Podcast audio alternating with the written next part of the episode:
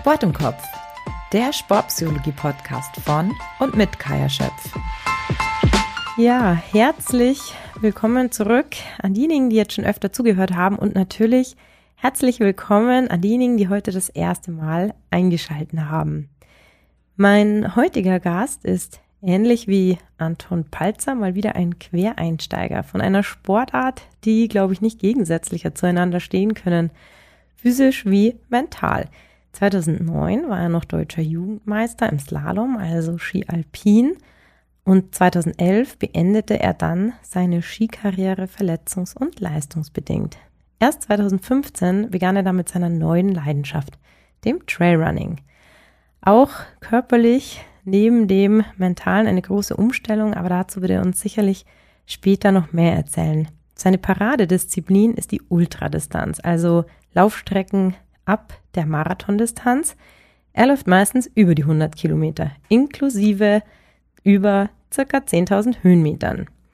Aber er ist sehr erfolgreich. 2021 gewann er den Madeira Ultra Trail. Er wurde Sechster beim UTMB, das ist der Ultra Trail du Mont Blanc. Er gewann den Lavaredo Ultra Trail 2022, erster Platz Ultra Trail Cape Town und erster Platz Tour de Tirol. 2023 wurde er 14. bei den Berg- und Traillauf-Weltmeisterschaften als Teil des deutschen Nationalteams. Er wurde erster beim Eiger Ultra Trail und achter beim UTMB, um jetzt nur mal einige zu nennen. Ob es das Schicksal gut mit ihm meinte, dass er damals die Skikarriere an den Nagel hängte, wird er uns gleich erzählen. In diesem Sinne, Servus und herzlich willkommen, Hannes Namberger. Hallo Kaya, vielen Dank für die nette Einleitung und das Aufzählen der letzten Jahre. Habe ich denn irgendwas vergessen, was dir noch besonders am Herzen liegt? Es gibt ja immer so persönliche Lieblingserfolge, die Highlights. Ne, die haben eigentlich alle genannt worden. Ähm, mein Steckenpferd ist der Lavaredo mhm. in Italien einmal um die drei Zinnen. Den habe ich zweimal gewinnen können, habe einen guten Streckenrekord hingelegt. Auf dieses Rennen bin ich eigentlich am meisten stolz. Ja. Aber die größte Herausforderung ist dann immer so der uh, UTMB, der Ultra Trail Mont Blanc, einmal um den um das ganze Mont Blanc Massiv herum. Und das ist eigentlich so das größte Rennen in unserem Sport. Und ja, den habe ich zweimal beenden können und das ist so also mein Highlight in dem Sport. Das glaube ich dir. Hannes, damit sich die Zuhörer und Zuhörerinnen immer so ein bisschen vorstellen können, wo wir uns gerade befinden. Also ich bin wie meistens in Garmisch. Wo bist du denn gerade? Ich bin im Schlafzimmer, ähm, weil andere, die anderen Räume werden alle belegt von meiner Frau und von meinem ja, mittlerweile drei Wochen alten Sohn. Deshalb. Frisch gebackener Papa, gell? Oh ja, genau. Wie geht's dir trotz Schlafmangel? Schlafmangel habe ich zum Glück nur die erste Woche gehabt da wo noch alles neu war und alles, ähm, ja, ja, völlig überraschend und völlig überfordert gewesen mit ja. der Situation. Aber mittlerweile funktioniert alles sehr gut. Wir haben uns gut eingespielt, es ist nicht alles perfekt, aber wir lernen täglich und es ist eine coole Zeit. Auch in dem Bereich findet man irgendwann seine Routinen, wie es dann funktioniert. Ja, absolut. Ähm, klar, Sport ist nur sehr präsent und ich bin zwar jetzt gerade in der Off-Season, ähm, man ist schon täglich am Trainieren, aber wenn einmal die Nacht nicht so gut war, okay, dann äh, gibt es Schlimmeres. Ja. Hannes, ich habe es ja gerade in der Einleitung schon so ein bisschen erzählt. Wie siehst denn du das? Hat das Schicksal gut mit dir gemeint, dass du praktisch den Quereinstieg zum Trailrunning gefunden hast? Das Schicksal hat es absolut gut mit mir gemeint, weil ich bin jetzt seit 34 Jahren und ich kann zurückblicken auf zwei Profikarrieren Einmal Ski Alpin, was, ich, äh, was eine absolut geile Zeit war, was richtig interessant war. Ähm, und dann der plötzliche Wechsel und nie geplante Wechsel zum, zum Laufsport. Ich habe mir früher nie vorstellen können, mal zum Laufen, vor allem auch, weil mein Körper als Skifahrer ja absolut nicht dafür gebaut war. Viel zu schwer, viel zu, ich wollte dich schon, viel zu muskulös. Ich wollte dich ja. schon fragen, Laufen Laufen ist jetzt nicht äh, unbedingt die leidenschaftlichste Sportart der Skialpinen, oder? Ja, gar nicht. Es war auch nicht möglich, weil, ja. wenn wir ehrlich sind, äh, waren die Oberschenkel zu dick. Die haben in der Mitte einander gerieben. Dann hast du auch keine Lust gehabt auf Ausdauersport. Maximal Radfahren, da war ich nicht so schlecht. Aber mal, ich habe damals schon gewusst, dass Menschen gibt, die wohl lange laufen, vor allem Ultra laufen. Aber ich habe mir gedacht, was treiben die? Was treiben die Leute? Und irgendwie durch den Wechsel dann äh, vom Kraftsport zum Hobbysport und halt irgendwann mal zum Ausdauersport, hat mir das Laufen immer mehr Spaß gemacht, weil äh, der, ähm, die Einfachheit ja. des Laufens immer da war. Und der, ja, das hat mir einfach irgendwie so einen, so einen Kick gegeben, wo ich gesagt habe, okay, ich will mich hier in diesem Sport verbessern, ich will, den, ich will einfach auch meine Umgebung kennenlernen. Ich wohne in mhm. Ruppolding, mitten in die Berg drin und habe die meisten Gipfel noch gar nicht kennt und so über den Entdeckungswillen bin ich dann zum Berg- und Traillaufen gekommen. Jetzt hast du die Frage schon vorweggenommen. Ich wollte dich natürlich fragen, wie man dazu kommt. Ja, der Entdeckungsdrang, ähm, Ski Alpin ähm, kann man natürlich auch nicht auf jedem Berg machen. Wie war denn dann die Umstellung? Also aufs Mentale kommen wir wahrscheinlich noch, aber gerade körperlich, du hast äh, schon erwähnt, ähm, Gewicht, ähm, ähm, die Muskulatur. Wie hat sich dein Körper da verändert? Ja, das Schwierigste war am Anfang halt Gewicht zu verlieren. Ähm, ja. Ich habe meine Ernährung umgestellt, habe aufs Essen vor allem geschaut. Ich habe dann einen normalen Beruf angefangen und habe auch mein, mein Essensverhalten ein bisschen ändern müssen, also einfach auch weniger. Dann haben die Kilo runtergegangen und am Anfang geht, die, geht der Fortschritt ziemlich schnell, dass man sie verbessert. Aber ähm, laufen muss ich, musste ich auch zuerst mal lernen und da muss ich einfach, ähm, habe ich viel probieren müssen, habe auch viel gelitten, weil der Körper nicht dafür gebaut war. Baut war ähm, Knieschmerzen gehabt, dann mit dem Rücken Probleme und so weiter. Aber nach ein paar Jahren hat sich der Körper richtig schnell daran gewöhnt und ja, so bin ich dann irgendwie in, das, in, das, in den Sport reinkommen, habe dann von einem Wettkampf gehört, war zwar irgendwie ein Blödsinn, dass ich mich gleich für einen 50 Kilometer Lauf angemeldet habe, aber warst halt doch ein Leistungssportler durch und durch. ja, genau.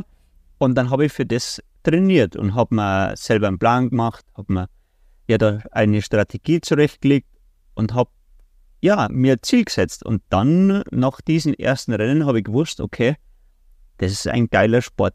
Da will ich mich verbessern, da will ich dranbleiben, da will ich einfach schauen, was aus meinem Körper rauszuholen ist. Jetzt hast du ja gerade gesagt, der, dein erster Lauf waren 50 Kilometer, oder? Habe ich das richtig verstanden? Ja, genau. Dabei blieb es ja nicht. Deine Paradedisziplin sind ja die Ultradistanzen. Und die sind natürlich fernab der 50 Kilometer. Also äh, man definiert es ja so ein bisschen ab Marathon, ab, also alles, was drüber ist, spricht man dann von Ultra. Jetzt hast du dich der, für deinen ersten Lauf schon für eine Ultradistanz, also 50 Kilometer, angemeldet. Jetzt Inzwischen sind es ja meistens über 100 Kilometer und über 10.000 Höhenmeter. Hannes, warum macht man das? Also warum, wie kam es bei dir persönlich dazu? Weil der Entdeckungsdrang, also irgendwann hast du ja wahrscheinlich die Berge in deinem Umfeld alle gekannt. Ähm, was hat dich daran so fasziniert? Es ist schwer zu sagen, was genau, aber ich war erstens mal recht talentiert für die langen Sachen, mhm. weil ich ein bisschen von der mentalen Seite da vielleicht einen Vorteil gegenüber den anderen habe. Aber ich war einfach sofort gut darin und dann habe ich halt auch durch das, ja, durch die Erfolge da halt einen Gefallen dran gefunden. Und vor allem Laufen ist nicht nur einfach äh, Watt pro Kilogramm oder halt einfach nur Leistung, sondern da irgendwann musst du halt über den Willen gehen, über die mentale Stärke. Und da war ich recht gut und ja, habe so, hab über das halt auch mein, mein Gefallen gefunden, mein, ja, meine Passion und bin halt auch von dem nicht mehr weggegangen. Das heißt aber auch nicht, dass ich nur 100 Kilometer und drüber laufe, sondern auch kürzere müssen halt für, ja. für die Wettkampfwerte auch sein. Aber wenn es zählt, wenn ich an Start gehe, dann meistens über die 100 und ja, ähm, ich gehe nicht mehr davon weg. Ich bin mal gespannt, in welchem Alter du deinen letzten Ultra dann läufst oder in welchem Alter du die letzt, das letzte Mal die 100 Kilometer knackst. Ich werde es verfolgen. Es sind ja unheimlich lange Wettkampfphasen, also vermutlich eine der längsten im Sport. Man hat extrem viel Zeit zum Nachdenken und somit natürlich auch immer eine Gefahr, in so eine Negativspirale zu rutschen. Das ist ein Thema, was ich ganz oft von Athleten und Athletinnen in dem Bereich höre. Man hat einfach so viel Zeit zum Nachdenken, kommt dann immer. Auf der anderen Seite hat man natürlich auch sehr viel Zeit, um sich da auch wieder rauszumanövrieren. Das ist so ein bisschen die Kehrseite, was man aber ganz viel erleben muss und erfahren muss, um da das Vertrauen auch ähm, da rein, da, darin zu bekommen.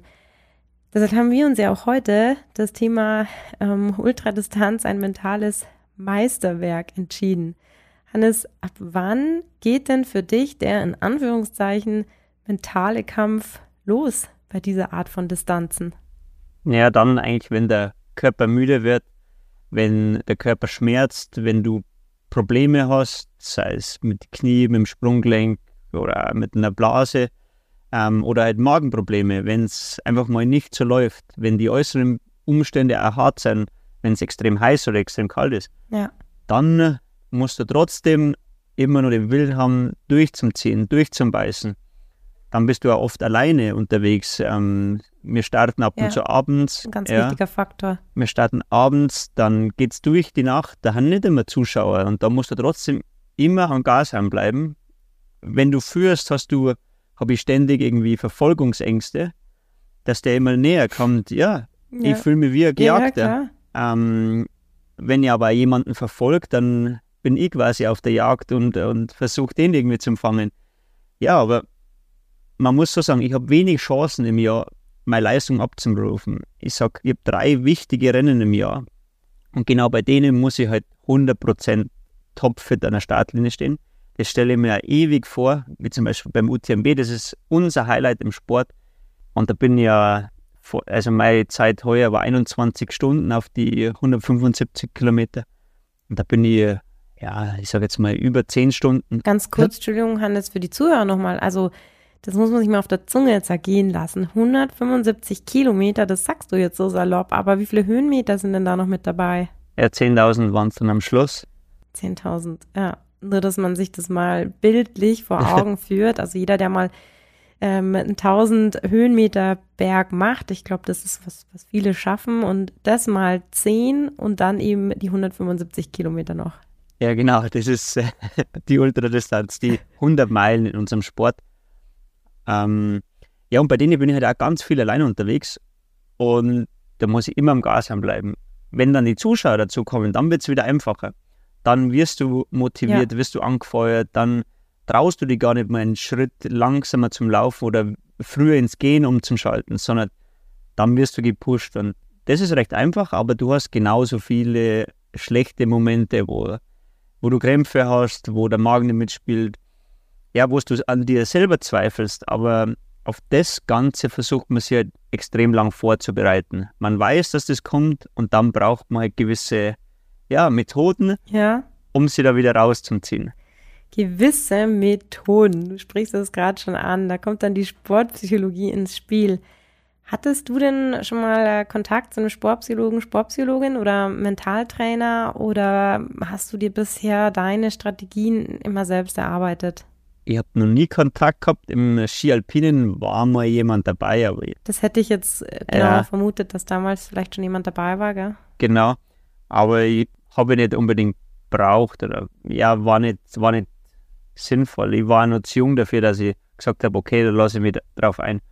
Jetzt ist es so, dass ich mir viele Methoden selber angeeignet habe, mir ein bisschen dazu belesen habe. Ja. Ich habe aber auch noch nie ein Problem gehabt. Deshalb habe ich diese, diesen Baustein jetzt auch nicht ähm, verbessert. Ich, ich gehe vieles über Visualisierung an, also dass mhm. ich mir mhm. diesen Wettkampf, Wettkampf komplett vorstelle. Wenn ich am Start stehe, dann weiß ich ganz genau, was mich erwartet. Wer ist am Start? Was will ich hier erreichen? Wie will ich es erreichen? Ich habe einen konkreten Plan. Ich kenne meistens auch die Strecke, mhm. was eine ziemliche Herausforderung ist, wenn man das alles mal ablaufen muss. Ich wollte gerade sagen, das hat Vor- und Nachteile. Ja, genau. ähm, ja, und ähm, was mir immer ganz wichtig ist, ich stelle mir den Zieleinlauf vor mhm. und den über. Also ich weiß, ganz, ich weiß jetzt schon ganz genau bei meinem nächsten Rennen, wie will ich hier ins Ziel laufen, was will ich hier erreichen. Und das stelle ich mir halt nicht einen Tag vor, sondern ja, 300 Tage im Voraus. Ja, das ist ein sehr schönes Beispiel ähm, zum Thema Visualisierung. Ich habe äh, vor kurzem einen Podcast äh, mit dem Ringer Frank Stäbler gehört, der sagt, er gewinnt, er gewinnt nie nur einmal. Er gewinnt nie nur einmal. Er gewinnt ganz oft. Und dann irgendwann gewinnt er auch in echt. aber er visualisiert sich vorher ganz oft den Zieleinlauf. In dem Fall ist es natürlich ein, was anderes als der Zieleinlauf, ähm, die letzte Runde, aber diesen Sieg und dieses Gefühl und was das bedeutet und wer da vielleicht dann mit dabei ist. Also man kann da ja wirklich bis ins Detail gehen, was man sieht, wen man umarmt, wie sich's anfühlt, was man, wie man sich vielleicht danach belohnt und ähm, ich glaube, das sind all die Dinge, die, wenn man sich ganz intensiv vorstellt, dann will man es natürlich auch unbedingt. Ganz richtig, vor allem das danach. Wie belohne mich, weil man mhm. hat schon eine Zeit, wo man auf vieles verzichtet, vieles äh, ja. auslassen muss. Und ich belohne mich zum Beispiel immer mit Fastfood danach. Und das weiß ich. Ich wollte gerade sagen, ich habe es gerade an dem Grinsen gesehen, ab zum Meckes, oder? Es war oft Meckes, ja. In Italien ist es verboten, weil da gibt es ähm, Pizzerien. Ja gut, stimmt. P äh, Italien, ja. ja. Da gehe ich meistens. Zählt aber nicht als Fastfood, würde ich sagen. Nein, nicht, aber dann haben sie halt mal mehrere Tiramisus ähm, im Nachgang. Aber sonst eigentlich immer Burger und Pommes. Das ist so meine Leidenschaft, mit dem ich mich danach belohne.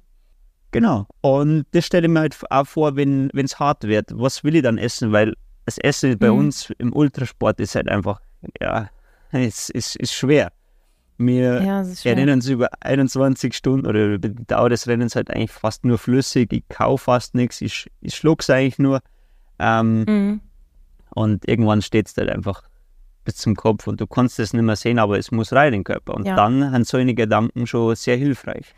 Ja, ich, ich finde es, ich bist ja nicht der einzige ähm, ja, Ausdauersportler, von dem ich weiß, dass der sich mit äh, Fastfood oder diesen, diesen Leckereien wie Tiramisu ohne Ende danach belohnt. Also ähm, fair enough. Und ähm, man hat sich ja auch wirklich verdient. Jetzt sind wir schon beim Thema Ernährung. Ähm, klar, es gibt natürlich ähm, die Ernährungswissenschaften bezüglich des Körperlichen, aber die Ernährung spielt ja auch mental eine Riesenrolle auf diesen Distanzen. Du hast ja gerade schon erwähnt, man hat natürlich Hunger, man ernährt sich über Stunden hinweg mit Flüssignahrung, mit Gels.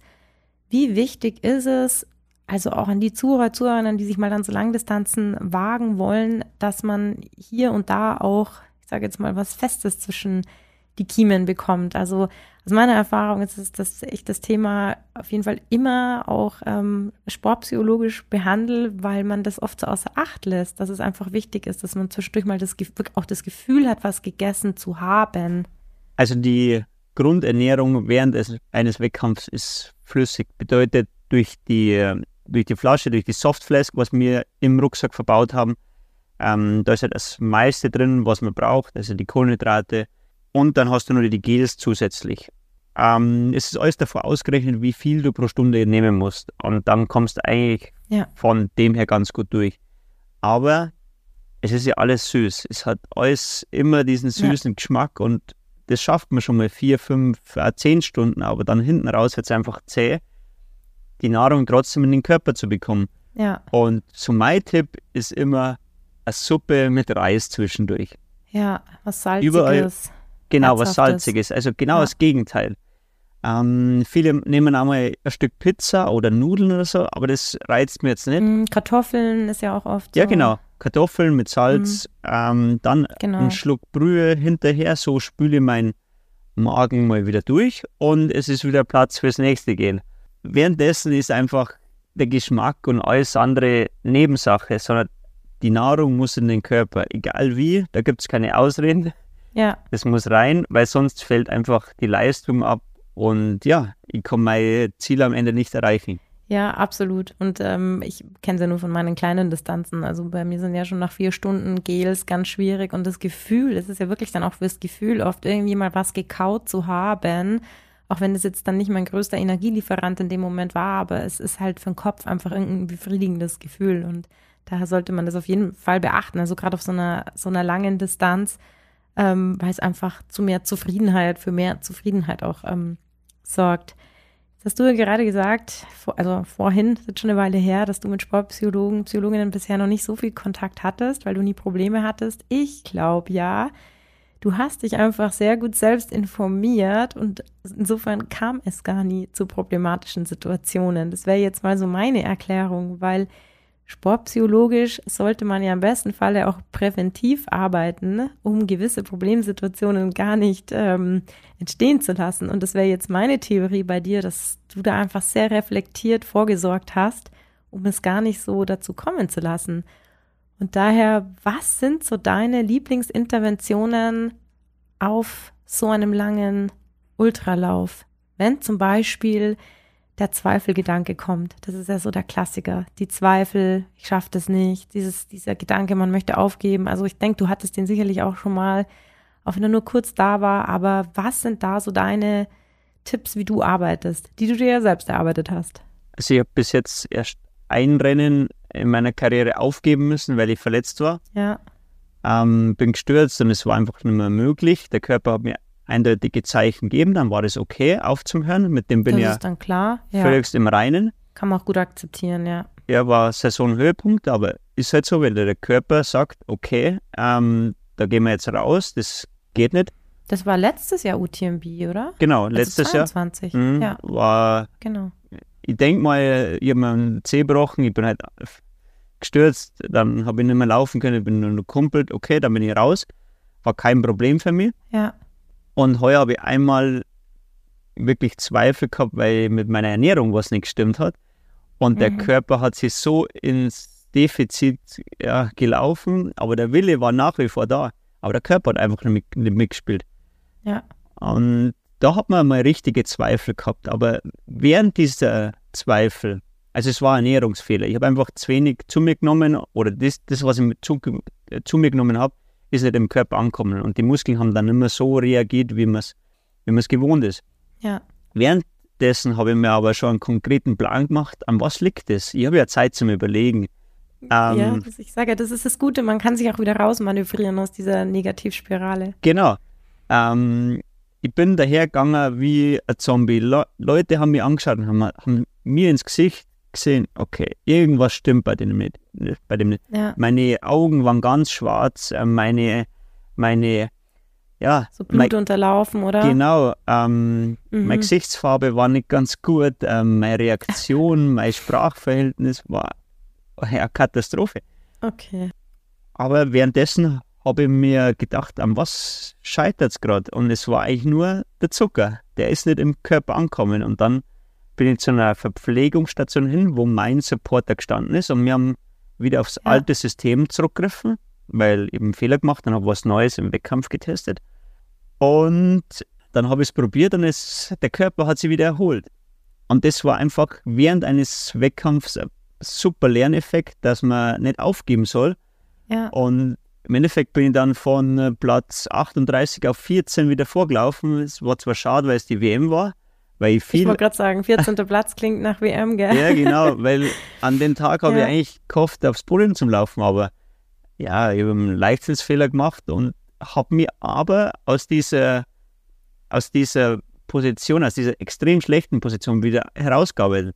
Ja. Und das hat mir danach sehr viel Auftrieb gegeben. Okay, ähm, wenn es mal sch sch ja, schlecht läuft, dann äh, trotzdem am Gas bleiben, kämpfen und weitermachen, weil es kommen auch wieder gute Zeiten. Und so war es. Und ich war am Ende dann richtig stolz auf meine Leistung, dass ich nicht aufgeben habe. Ja. Weil man wird vielleicht als, als Favorit gehandelt oder man, man hat eine eigene ähm, Hoffnungen an sich, dass man da heute wirklich Klar, die eigenen Erwartungen sind ja oft die, die schlimmsten Ja. sozusagen oder die, die einem auch am meisten Druck machen, gell? Ja, richtig. Ähm, Druck von außerhalb ist schon wichtig, aber meistens hat man selber sehr hohe Anwa Erwartungen an sich, Ja. die man sich selbst auferlegt. Und mit dem muss man auch klarkommen. Ja, auf jeden Fall. Wenn jetzt da so negativ Gedanken kommen, ähm, weißt du oder hast du schon mal darauf geachtet, was das auch emotional mit dir macht, also mit deinen Gefühlen und wie sich das wiederum auf dein Verhalten, also deine, dein Laufen, deinen Laufstil, deinen Rhythmus auswirkt? Ich muss ehrlich sagen, dass ich das noch nicht oft gehabt habe. Ich habe halt schwache Momente, wo es Ja. ein Körper schwach geht. Aber dass der Geist wirklich so an sich zweifelt, wie gesagt, nur einmal und davor noch nicht, weil ich mir halt auch sehr lang auf sowas vorbereite. Ich weiß, es passiert, dass ein Körper schlecht geht, aber der Wille muss immer ähm, da sein und halt als, als Ziel immer vor Augen. Und das Ziel habe ich immer vor Augen und ich zähle halt dann auch quasi runter.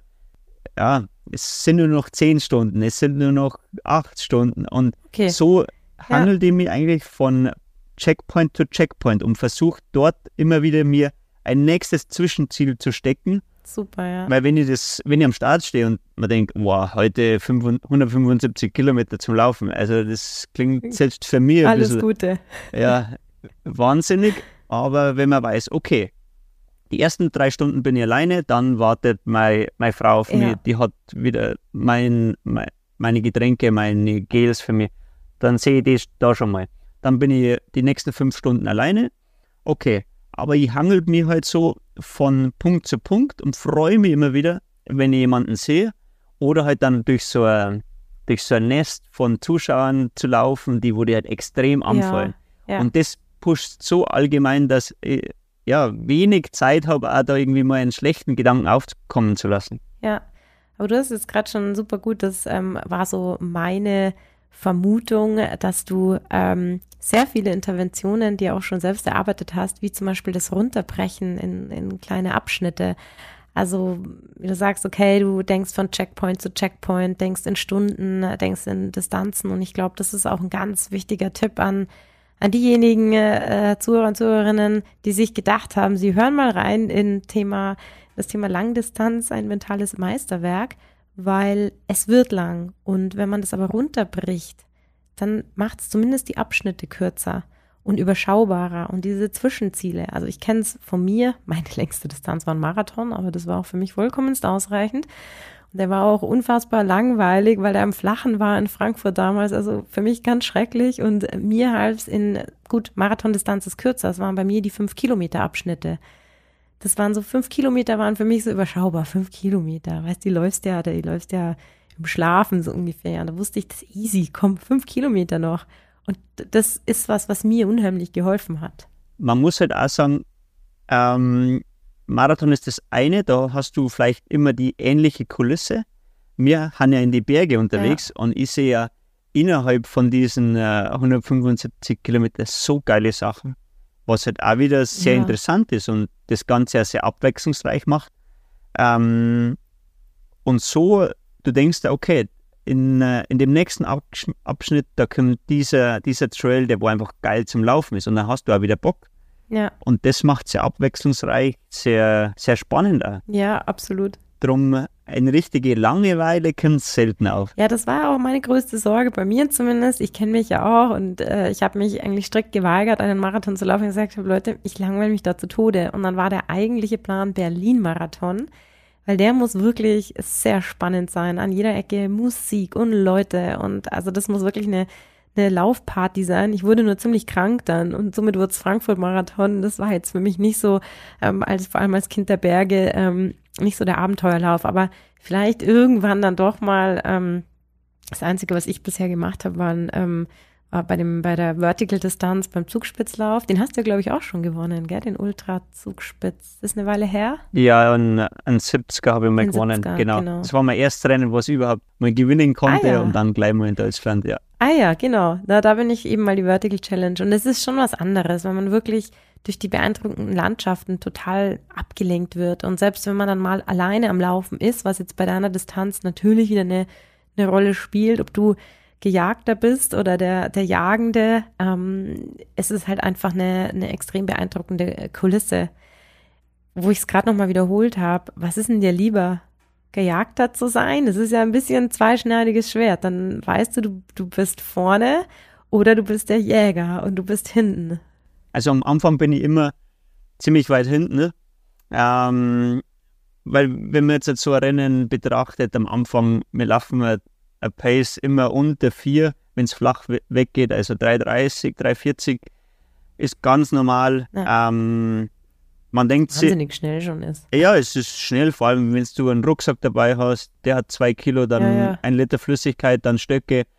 Wir haben schon ein bisschen Equipment dabei, wir haben auch andere Schuhe als die Marathonläufer. Stimmt, genau. Habt ihr wirklich auch das ganze Equipment dabei? Ja. ja, genau. Also da ist viel anders zum Laufen. 330 ist jetzt, jetzt so nicht unbedingt extrem schnell, aber es ähm, wird auf jeden Fall gut wegballert. Und dann gibt es halt immer welche, so wie Nebensport. Die meinen, ein Ultra gewinnt man halt von vorne, die hauen halt ab. Ja. Aber ein Ultra ist sehr lang und ähm, wenn man geduldig bleibt, wenn man Körner spart, wenn man bei seinem Plan bleibt und sie nicht immer verleiten lässt. Sein Plan vertraut auch, gell? Genau. Großes Vertrauen in den eigenen Plan, ja. Ja, also man braucht einen Plan. Man kann Ja. ja in der Weltspitze kann jetzt nicht weglaufen und einfach sagen, ja, jetzt schauen wir mal, was, was heute so geht und ja, einen schönen Tag haben, sondern da musst du einen guten Plan haben und ähm, die sehr gut darauf vorbereiten. Du hast schon so die einzelnen Split-Zeiten, was du zur nächsten Verpflegung brauchst, dass du halt da deine Ja. deine Nutrition kalkulierst. Ja, aber am Anfang, ich sage jetzt mal bis 40, 50 Kilometer versucht man Körner zum Sparen, aber man ist schon gut am Gashahn. Ja, und dann hinten raus oder halt die zweite Hälfte wird halt einfach spannend. Ein 100 Meiler bin ich erst zweimal gelaufen und sonst immer nur die 100 Kilometer Distanz. Ja. Ähm, und mir ist schon lieber, dann in Führung zum Gehen und dann der Gejagte zum sein, weil mir geht es halt so, sobald ich die Position 1 habe, dann drehe ich nochmal anders auf und ich habe wirklich das Gefühl, jemand ist mit dem Messer hinter mir her und versucht mir da ja, zu killen und ähm, ich habe Verfolgungsängste, muss ich wirklich sagen. Und Ja. dann drehe ich halt manchmal zu viel auf und muss irgendwie einbüßen, aber ähm, so hole ich einfach gute Abstände nochmal zu die Verfolger raus Ja. und ähm, komme ich so in einer, ja, ich kann es schlecht beschreiben, in so, in so eine Phase bringen, wo man es, das kann man nicht beschreiben, da ist man einfach wirklich ja, in seiner eigenen Welt und versucht jeden Meter voll am Gashahn zu bleiben, überall jed, jede Welle auszunutzen, so viel zu laufen, wie es geht und ja, den Sieg wirklich dann vor Augen zu haben. Und das ähm, bringt mich manchmal in so eine, ja, in so eine, ähm, was soll sagen, in so eine Position, wo ich einfach weit über mein Limit gehe. Ich habe dann Ja. oft das Problem, dass ich genau bis zur Ziellinie denke und keine Sekunde weiter. Und dann bist du bei der Ziellinie und dann hat es mir meistens und ähm, ich kann nicht mehr stehen. Also ich bin schon Kommt der Hammermann. bin schon sehr oft im Zelt aufgewacht, ähm, habe dann oft Probleme, wirklich das Ganze zu genießen, weil ich halt auch nur bis zur Ziellinie denke und mir alles dann auch eigentlich ziemlich egal ist. Und ja, mein Körper ist, hat danach nicht viel zum Lachen, weil der wird wirklich ähm, geschunden bis zum Geht nicht mehr. Aber das ist halt auch Ultrasport und so gehe ich halt diese Tanzen an und ja, Ja, das ist ja auch das Faszinierende am Körper. Ähm, solange der in Anspannung ist und solange der sich bewegen muss, sage ich mal, solange funktioniert der auch, bis er weiß, jetzt darf er nachgeben. Aber dann knallt es halt voll rein. richtig, ja. Ist das auch so ein, so ein Bild, mit dem du arbeitest? Ich stelle mir das gerade vor wie so ein Computerspiel, so ein bisschen. So ein Bild, mit dem du arbeitest, dass du verfolgt wirst und hinter dir ist irgendwer mit einem Messer und es bringt dich so voll in Rage, wie in so ein Tunnel. Also so, ja, wie halt, wenn es um Leben und Tod geht. absolut so, kann man sagen, es ist zwar nur Rennen, aber so gehe ich halt ein Rennen auch an. Und wenn ich in die Position komme, dass ich merke, heute ist was drin, heute spielt mein Körper mit, ähm, meine Taktik ist aufgegangen, ich bin wirklich jetzt im Rennmodus, dann äh, geht man halt über Grenzen und dann Ja, ignoriert man alle Zeichen, die der Körper einem sendet. Und mittlerweile habe ich, habe ich gelernt, dass einem äh, im Ziel jemand steht, der wo man dann gleich meinen mein Shake gibt. Und ich kann es mittlerweile auch genießen und äh, wache nicht mehr im Zelt auf. Also man lernt nie aus, aber ja, die Herangehensweise, wie ich das bestreite, hat sich nicht verändert. Ja, gut, aber das macht, macht dich ja auch äh, so erfolgreich und ich finde das total schön. Auch wieder eine Intervention, die du äh, dir scheinbar ohne Sportpsychologen erarbeitet hast, ähm, mit Bildern zu arbeiten. Und man kann mit ganz starken Bildern arbeiten, die einen in so einen mentalen Zustand bringen. Und der mentale Zustand, es geht hier um Leben und Tod, der ist krass, weil genau in diesem Zustand, da gebe ich alles. Also wenn es um Leben und Tod geht und du es schaffst, dich mental in so einen Zustand zu bringen, dann kannst du aus deinem Körper einfach, klar, holst du alles raus, was geht. Also das ist ein extrem starkes Bild, mit dem du da arbeitest. Und klar, da läuft man natürlich, bis man umfällt. So ist es. Da kann ich nichts hinzufügen, ja. So ist es. Gut. Ähm, genau. Ziel. Du kommst ins Ziel und du bist schon oft im Zelt aufgewacht. Jetzt ist es ja so, ähm, da ist dann Rummel und oft Medien und ähm, es ist trotzdem, ich arbeite da ganz viel mit Athleten und Athletinnen über das Thema, diesen Sieg auch nochmal zu genießen, weil zu dem Zeitpunkt eines Siegs ist oft gar nicht die Zeit, es zu genießen. Machst du das? Also auch um das emotional zu verankern, dass man sagt, hey, man macht ja, zwei, drei Tage spart er dann daheim, vielleicht mit der Family, mit der Frau, man, man stößt nochmal an, man lädt so sein Team zum Essen ein und feiert wirklich nochmal ganz bewusst so einen Sieg, weil das tun tatsächlich ganz viele Sportler und Sportlerinnen nicht, auch Mannschaften, ähm, Thema Eishockey zum Beispiel oder klar auch im Fußball, ähm, wenn, wenn, wenn englische Wochen sind, also wenn, wenn drei Spiele die Woche sind, ist das, man kann keinen Sieg feiern, das ist keine Zeit. Und trotzdem sich nochmal die Zeit nehmen, ganz bewusst so einen Sieg, so einen Erfolg auch auf der Zunge zergehen zu lassen. Machst du das? Ich mache es auf jeden Fall, weil bei mir geht es ja nicht sofort wieder weiter und ich muss zum nächsten Wettkampf, weil so Ultradistanz, das schrottet deinen Körper schon ziemlich und ich kann ja dann erstens mal eine Woche fast schlecht gehen. Ich gehe auf keinen Fall laufen. Also ich habe da mindestens 14 Tage Laufpause. Ja, okay. Weil ich, ich denke mir für mich, okay, ähm, drei solche Wettkämpfe, das ist das Maximum in einer Saison, was ich mir setze. Ja. Und dann habe ich auf jeden Fall danach eine Zeit zum Genießen, wo man runterfährt, wo man auf keinen Fall Sport macht, wo man vielleicht mal spazieren geht oder so. Aber ja. es geht nicht sofort weiter wie in den anderen Sportarten ähm, ich muss nicht zum nächsten Wettkampf, sondern ich habe wirklich Zeit anzustoßen, ähm, Sachen zu machen, wo ich auch, ja, das ist schön. Ja, wo ich, auf worauf ich verzichten muss, mit Freunden was zu machen, die Familie zum Treffen, diesen Erfolg dann halt auch zu genießen. Und ähm, als Beispiel, der UTMB heuer war am 1.9. Ja. Dann äh, ist ähm, Anfang Oktober mein Sohn zur Welt gekommen. Und ich habe mir ganz bewusst auch die Zeit genommen oder für mich gedacht, ich mache heuer auf keinen Fall mehr einen Wettkampf, weil ich will nicht schon wieder jetzt ja. der Getriebene sein, der wo das nächste Ziel verfolgt, sondern einfach mal in der Situation zu sein, okay, ich kann das Ganze hier genießen. Meine ja. Karriere und äh, ja, meine Saison ist wirklich bis jetzt super verlaufen. Also einmal ruhig zu werden, ja, und Dinge zu machen, für die man sonst keine Zeit hat. Und das gehört halt einfach dazu, zu genießen und äh, ja, das Ganze zu würdigen. Ja, genau, zu würdigen. Und es ist ja auch unheimlich ähm, wertvoll zum Krafttanken, also für Körper und Geist, sage ich mal. Aber ist das was, was dir schon immer leicht fiel oder ist das auch was, was du lernen musstest? Ich habe es mittlerweile gelernt. Also ich bin jetzt 34, ich habe ja. ähm, vier perfekte Saisonen hinter mir, wo ich wirklich immer das Glück gehabt habe. Ich habe viel richtig gemacht, ich habe wenig Fehler gemacht, was im Ultrasport wirklich das Entscheidende ist. Wenn du einen Fehler machst, bist du meistens raus und ja, von dem wurde ich immer bewahrt. Also es ist vieles gut gelaufen. Ich habe gute Rennen gewinnen können. Ähm, ich bin nach wie vor noch hungrig, mehr zu machen und ich sehe kein Ende, dass ich sage, okay, in äh, ein, zwei Jahren ist mein, ist mein letztes Rennen, sondern ich will noch viel erreichen, aber ich denke mir, okay, ich habe viel geschafft, ich bin mit dem sehr zufrieden, wie es gerade läuft. Und die Fähigkeit habe ich halt auch erst mal erkennen müssen. Und ich glaube, mein, ja. mein frisch gebackener Sohn wird mir dabei nochmal mehr helfen. Dass er, Zwangsläufig. Ja, dass er andere Sachen im Leben Zur Ruhe gibt. kommen, aber das ist auch schön. Ja, ja. voll. Und das ähm, macht mich schon ein bisschen ruhiger ich muss einfach, ich muss nach wie vor einfach, ich sage jetzt mal, noch krasser werden in dem Sport, noch, noch mehr mich verbessern, intensiver trainieren, dass ich diesen, äh, ja, diesen, dieses Level halten kann oder sogar noch verbessern. Aber ja, wenn es mal nicht läuft und jeder Sportler hat so Zeiten, wo es einfach einmal schwer geht, dann kann man die ganz oder kann man diese negative Seiten einfach auch nochmal entspannter angehen.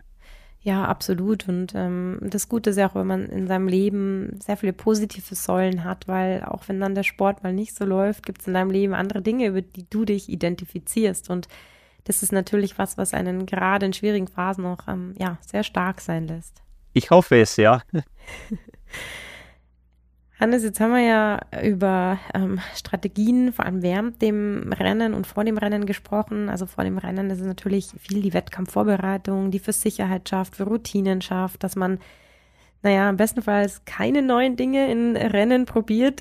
Kleiner Tipp von Hannes Namberger, wie er es ja doch bei der, bei der WM dann bitterböse büßen musste sozusagen ähm, während den Rennen, ähm, ja, wie man mit gewissen Gedanken umgeht, wie man sich zum Beispiel die Strecke einteilt. Welche Rolle spielen so Glaubenssätze? Man spricht ja auch im esoterischen Jargon von Mantras. Aber ich finde Glaubenssätze ganz wichtig, weil ähm, sie eben bestimmte Einstellungen und Überzeugungen haben und einen gewünschten Zustand auch irgendwo beschreiben. Und ähm, mit diesen Glaubenssätzen kann man eben auch versuchen, bewusst Einfluss auf die eigenen Gedanken zu nehmen und sich somit auch wieder in einen positiveren Zustand zu bringen und entspannter und gelassener im Lauf zu werden. Gibt es so ganz prägnante Glaubenssätze bei dir, die du in manchen Situationen dann auch anwendest? Also ich habe zwei. Ähm, das erste ist ähm, nicht gierig werden mhm. und immer mehr wollen. Ja. Und das Zweite ist ähm, mit sich auch mal zufrieden sein. Ja, super. Ja. Ähm, das Erste mit, mit dem Gierigwerden habe ich einfach mal, ja, quasi durch die WM ein bisschen, bisschen leiden müssen, weil ich habe gemeint, das andere ist nochmal besser. Das, okay, das System, was ich habe, das funktioniert, aber vielleicht funktioniert das andere nochmal besser und ich bin nochmal schneller. Und da wurde ich gierig. Ja. Oder wenn man im Training nochmal meint, okay, man muss nochmal extra Kilometer machen, die aber im Endeffekt nichts bringen, sondern nur deine Regeneration verkürzen und du am nächsten Tag bei der nächsten Einheit nicht ausgeruhter bist. Definitiv. Und ja. lieber Qualität statt Quantität, so habe ich mir ähm, ja. ja. quasi unter die Fahne geschrieben. Und mit dem Fall ganz gut und auch mit dem Zufriedensein, dass so wie es ist und so wie mein System funktioniert, bei dem bleibe ich und nicht wieder zu viele Sachen ausprobieren, zu viel Neues probieren, sondern ja. im Endeffekt ist nur Laufen, was ich mache. Ähm, es ist einfach, wir haben nicht viel Material, was wir verbessern können. Es ist im Endeffekt ist nur die Schuhe und die Verpflegung. Rucksack, Klamotten, das ist alles gleich bei ihm. Ähm, bei Schuhe, da ja. ist gerade viel in der Verbesserung. Die werden wirklich schneller, die werden besser, ähnlich wie beim Marathonsport. Ähm, Verpflegung ist auch schon sehr ausgereizt, aber da ist auf jeden Fall noch was zum Holen.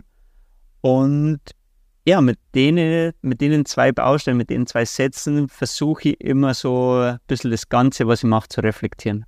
Ja, es klingt auch äh, nach einer sehr, also diese zwei Glaubenssätze ähm, bilden auch irgendwie eine ganz schöne Balance ab. Also so zum einen das, ähm, naja, in deinem Überlebenskampf dich doch manchmal noch ein bisschen einzubremsen und das andere, hey, das ist schon gut, was du machst. Also ähm, ich höre da ganz viel Vertrauen ähm, raus in dich, in dein Können, in deine, ja, Feeding äh, Stations, wie das dein System ausgeklügelt ist. Und ähm, dieses Vertrauen gibt ja auch ganz viel Sicherheit dann für so einen Lauf. Und ich kann das an, an die Zuhörer und Zuhörerinnen wirklich nur empfehlen, sich so Glaubenssätze für sich zu formulieren. Aber das ist ganz wichtig. Also bitte nicht ähm, googeln nach äh, Glaubenssätzen, sondern für sich individuell ähm, da sich zwei, drei überlegen, die in verschiedenen Situationen ähm, eben gut passen. Ähm, daher sehr schönes Beispiel. Ja, Hannes, ähm, wir kommen so ganz langsam zum Ende und deswegen auch zum Ende des Laufes. Und ich hatte es schon in einem anderen Podcast. Man spricht ja auch manchmal nach so einem Großevent. Also du hast so deine drei äh, Top-Events und dann ist irgendwann so der letzte Event. Dieses Jahr war es der UTMB. Jetzt war es dieses Jahr natürlich mit dem, mit dem schönen Ereignis, dass du Papa wurdest, vielleicht nicht ganz so präsent, aber vielleicht kennst du es ja auch, dass nach so einem ja, großen Event manchmal sich so eine, so eine Leere breit macht, man irgendwie das Gefühl hat, ein bisschen in so ein, so ein Loch zu fallen, sich irgendwie ja, ziellos, antriebslos ähm, fühlt. Wie ist das bei dir? Also kennst du das Gefühl, zumindest annähernd? Ähm, und was sind deine, vermutlich hast du eh schon wieder irgendwelche guten Interventionen parat. Ähm, was machst du dagegen? Also ich habe es heuer mal richtig deutlich gehabt, dass ich ich habe gesagt, ich bin gerade arbeitslos, weil ich kein Ziel verfolge. Und es war eine super Zeit. Ja. Ähm, ich habe es wirklich genossen. Ja. Erstens mal nicht täglich in den Trainingsplan zu schauen, was muss ich halt machen, ähm, wie schaut die Woche aus. Ja, einfach das zu machen, auch, worauf ich Bock habe. Und das war halt einfach rauszugehen, ähm, klar, Sport zu machen, zu trainieren, aber halt auch unbewusst und ähm, Wege zu laufen, die ich davor noch nicht gemacht habe, ein bisschen klettern zum Gehen, mit dem Radl zum Berg fahren. Und wenn ich mal keine Lust gehabt habe, habe ich es nicht gemacht. Ja. Und ich war nicht mehr so, oder ich war nicht so getrieben, wie wenn ich halt ein Ziel verfolge. Und das war eine sehr gute Zeit. Weil eigentlich muss man ehrlich sein, wenn man ein Ziel verfolgt oder halt einem, Plan nachgeht vom Trainer, dann kannst du sowas nicht machen.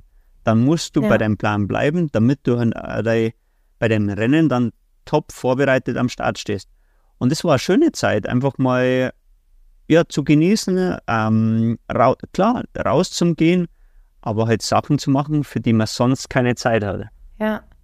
Ja, das ist eigentlich ganz schön, ähm, das Umstrukturieren der Lehre, die da irgendwo entsteht, die Zeit, die entsteht, dass man sich Dinge sucht und das kann man wiederum präventiv machen. Das ist auch was, was ich immer empfehle, sich im Vorhinein schon Dinge überlegen, mit denen ich dann diese Zeit fülle. Also Dinge, ähm, die ich schon immer tun wollte. Vielleicht mal auch so eine Liste machen, äh, Freunde, die man treffen wollte, Dinge, für die man sonst nie Zeit hat, andere Sportarten, sofern es natürlich ähm, ja trotzdem die Sportart erlaubt. Da sind ja manche Sportler auch noch sehr reguliert, dass sie zum Beispiel Sprinter gewisse Sachen einfach nicht machen dürfen. Ähm, aber dass man präventiv im Vorhinein sich überlegt, hey, was in dieser Lehre mache ich das, das und das. Und dann ist so eine gewonnene Zeit fast schon so ein Stück weit auch eine Belohnung wieder. Absolut, ja. Es gehört, es gehört aber nicht nur Sport dazu, sondern auch die gesellschaftlichen Dinge.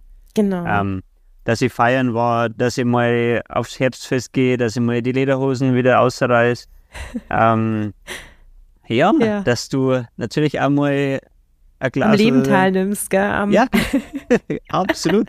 Weil man ist wirklich oft gezwungen, dass man sagt, nein, ich habe halt keine Zeit, das geht leider nicht. Ja. Ähm, mal zu einer Hochzeit zum Fahren ist ja wirklich schon ja, was ja. ganz Besonderes für uns. Ähm, Zusammen dann auch, gell? Mit ja. Frau, weil genau.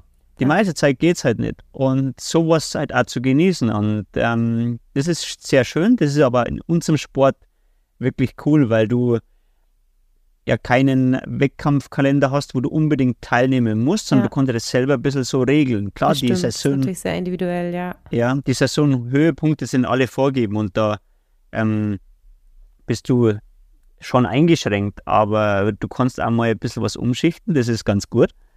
Und ja, unsere Wettkämpfe folgen halt nicht aufeinander, deshalb ähm, ist man da schon flexibel, das ist wirklich ein, ein sehr großer Vorteil, aber die ja. Zeit, wo du einfach mal nicht getrieben bist, kein Ziel verfolgst, die genieße ich sehr. Weil, wenn ich ehrlich bin, das, die meiste Zeit des Jahres habe ich schon das Ziel vor Augen und weiß genau, für was ich jetzt trainiere, welches ja. Ziel verfolge. Ähm, ja. Ja. Ja, und jetzt ist eh Off-Season und ähm, die Blätter fallen, gell? so langsam kommt der Schnee. Du als Ex-Wintersportler, Hannes, wie sieht das Training im Winter aus? Sieht man dich auf, trifft man dich auf Ski? Ja, natürlich, ähm, aber halt nicht auf Alpinski, sondern auf die, äh, ähm, auf die Ski zum, zum Touren gehen. Ja. Ich bin viel auf die Skitouren unterwegs, weil ähm, das ist perfekte Grundlagentraining für unseren Sport. Wir müssen Höhenmeter machen und eine Skitour ist die beste Vorbereitung. Laufen ist ja. eher nur bedingt möglich bei mir. Ähm, da habe ich ein sehr eingeschränktes Laufvolumen pro Woche. Ja. Die meiste Zeit wirklich auf Skitouren oder auf dem Rad, also Indoor. Und das sind so quasi meine drei äh, Säulen, worauf ich setze. Und ähm, der Sommersportler wird im Winter gemacht, deshalb musst du da ein sehr großes genau. Volumen machen. Und Skitouren ist einfach das Beste. Bis jetzt habe ich noch kein Skitourenrennen gemacht, aber es steht auch noch irgendwann aus. Ja, jetzt, äh, Hannes, mich juckt ja die Frage, gell? kannst du dir ja vorstellen, ob da nochmal ein Wechsel stattfindet äh, in, der, in den Sportarten. Ähm, Skitouren, wo, Skibergsteigen wurde ja zu einer olympischen Disziplin. Auf keinen Fall. Auf keinen Fall. Na, gefällt mir, gefällt mir nicht. Auf die Frage habe ich mich schon die ganze Zeit gefreut. Na, auf keinen Fall. Ähm, nur weil ja. man weil man gute Läufe ist, heißt das nicht, dass man auf die Skitouren gut unterwegs ist. Ja. Ähm, außerdem die olympischen Sportarten, das sind eher die aller, aller kürzesten. Genau, also du wärst, glaube ich, Skibergsteigen, wenn dann individuell, was aber nicht olympisch genau. ist, soweit ich und, weiß. Gell? Genau, und ein bisschen technisch. Und ich habe noch nie ein Rennen gemacht, also die Frage kommt für mich gar nicht auf.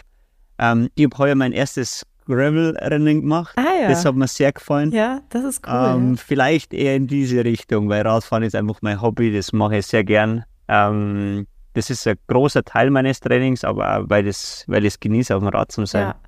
Also ist doch schön, dann lassen wir doch einfach noch ein paar Sportarten ähm, Hobbys sein und ähm, eine Sportart ähm, ja ist Beruf und Leidenschaft. Das ist ja eigentlich eine ganz schöne Aufteilung. Richtig. Richtig. Hannes, vielen, vielen herzlichen Dank ähm, fürs Dabeisein heute bei Sport im Kopf. Auch vielen herzlichen Dank an die Zuhörer und Zuhörerinnen, die heute wieder eingeschaltet haben. Und ja, ich freue mich natürlich immer über Feedback und Anregungen oder Wünsche zu Gästen und natürlich über die ein oder andere Bewertung im Sinne von Sternchen auf Spotify. Und dann freue ich mich, wenn ihr das nächste Mal auch wieder bei Sport im Kopf dabei seid. Hannes, schön, dass du dabei warst. Vielen Dank, Kaya. Hat mir sehr Spaß gemacht. Bis bald. Ciao. Dann wünsche ich dir eine schöne Off-Season und vielleicht sehen wir uns dann auf die Ski. Auf jeden Fall. Klar. Pirti, Servus. Ciao.